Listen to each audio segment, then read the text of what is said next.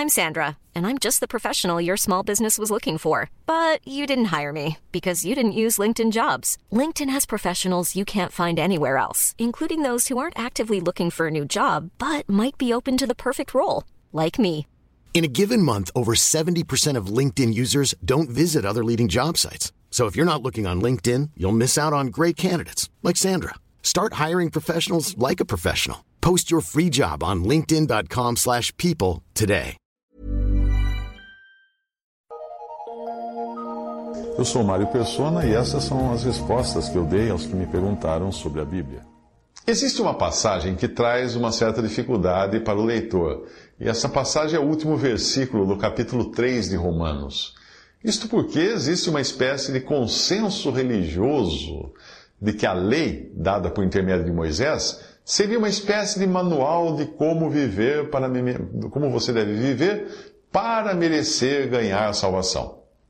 O que nem todos percebem é que a lei é como uma placa de contramão.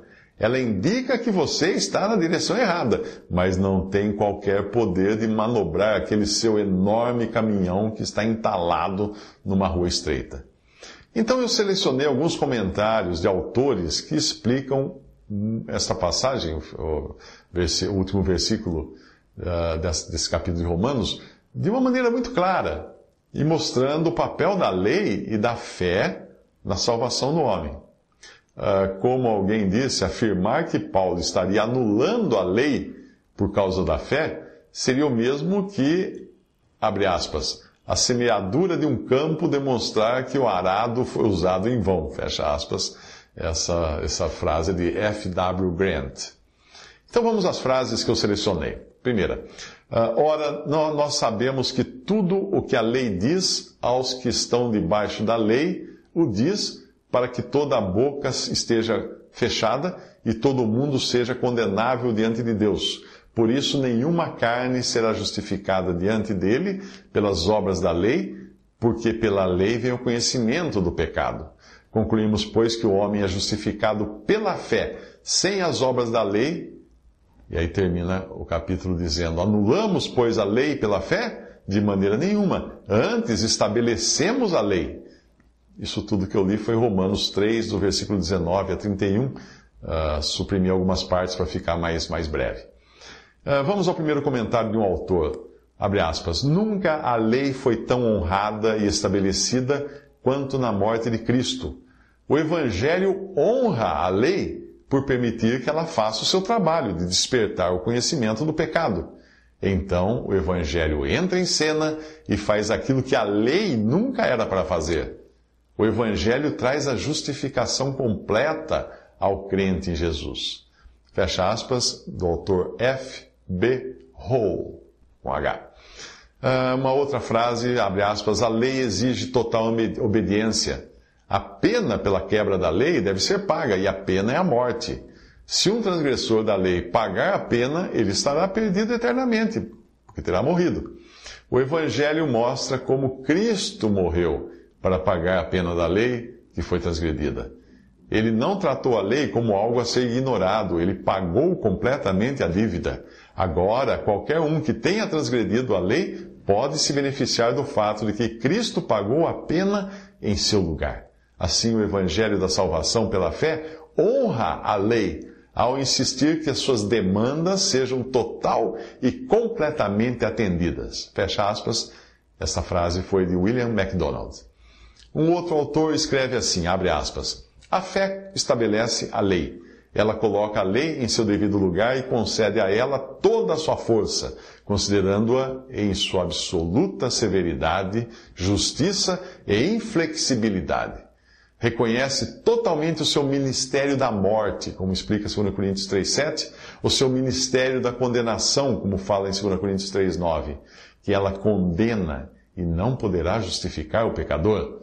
Portanto, a fé não pode imputar à lei o ministério da vida, 2 Coríntios 3,6, o ministério da justiça, 2 Coríntios 3,9, pois esses ministérios não são pela lei de Deus, mas pela graça de Deus, 2 Coríntios 3, 1 e também até o versículo 18.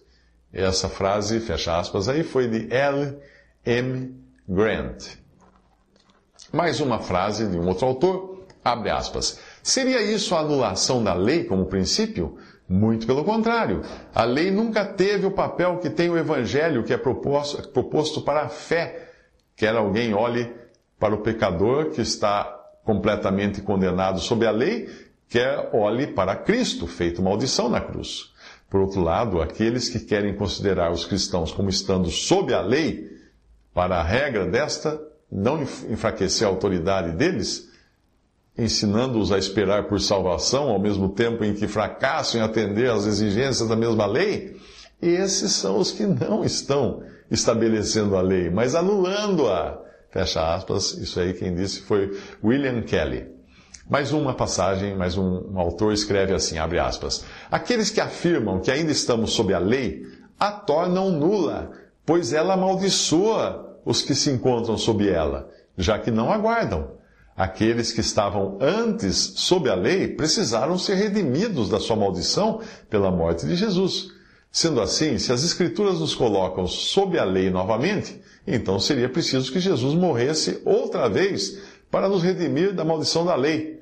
Veja Gálatas 3, 10 a 13 e Gálatas 4, de 4 a 5.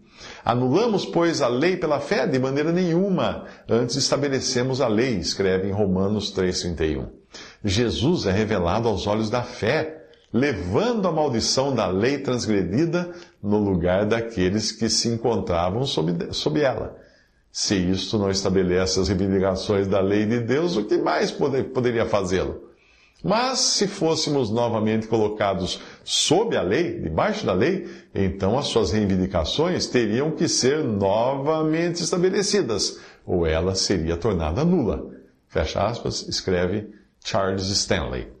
Mas um autor escreve assim, abre aspas, será que a fé anulou a autoridade da lei? De maneira nenhuma. A fé estabeleceu completamente a autoridade da lei, mas fez com que o homem participasse da justiça divina ao mesmo tempo que reconhecia sua justa e total condenação pela lei como estando debaixo dela. A condenação que fez com que outra justiça fosse necessária, já que, de acordo com a lei, o homem não tinha justiça alguma de si mesmo.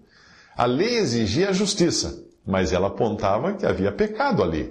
Se a justiça que ela demandava não tivesse sido necessária, ao falhar em produzir tal justiça no homem, não haveria necessidade de outra justiça. Mas a lei afirmou não haver, a lei, a lei afirmou haver tal necessidade e também que era válida a condenação do homem debaixo da lei, ao fazer com que o crente participasse dessa outra justiça que é de Deus. Aquilo que a lei demandava, ela não podia dar e até mesmo por ela ter demandado isso, o homem falhou em produzir tal justiça. Se a lei lhe tivesse concedido tal justiça, a obrigação teria sido anulada. Deus age em graça quando a obrigatoriedade da lei é totalmente mantida na condenação. Ele concede justiça pois ela deve ser possuída, a justiça deve ser possuída. Ele não anula a obrigação da lei, segundo a qual o homem está totalmente condenado, mas ao mesmo tempo em que reconhece e afirma a justiça dessa condenação, Deus glorifica a si mesmo em graça ao garantir ao homem uma justiça que é divina, quando este homem uh, não, nele não tem qualquer justiça humana para ser apresentada a Deus em conexão com a obrigação imposta sobre o homem pela lei. Nada jamais deu tanta sanção divina à lei como fez a morte de Cristo, que levou sua maldição, maldição da lei, mas não nos deixou debaixo dela. Portanto, a lei não anula, a fé, melhor dizendo, a fé não anula a lei. A fé estabelece a sua autoridade completamente. Ela mostra o homem condenado justamente debaixo da lei e mantém a autoridade da lei nessa condenação, pois considera que todos os que estão debaixo da lei estão sob maldição. Você irá reparar que o que é distintamente apresentado até o final do capítulo 3 de Romanos é o sangue de Cristo sendo aplicado aos pecados do velho homem, fazendo do perdão algo justo e tornando o crente livre de seus pecados, já que estes foram purificados pelo sangue de Cristo Isto atende à culpa do velho homem completamente, como explica John Nelson Darby nesta outra passagem. Visite respondi.com.br. Visite 3minutos.net.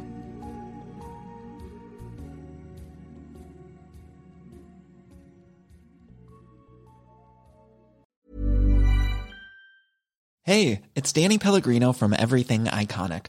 Ready to upgrade your style game without blowing your budget? Check out Quince. They've got all the good stuff shirts and polos, activewear, and fine leather goods, all at 50 to 80% less than other high end brands. And the best part? They're all about safe, ethical, and responsible manufacturing. Get that luxury vibe without the luxury price tag. Hit up quince.com slash upgrade for free shipping and 365 day returns on your next order. That's quince.com slash upgrade.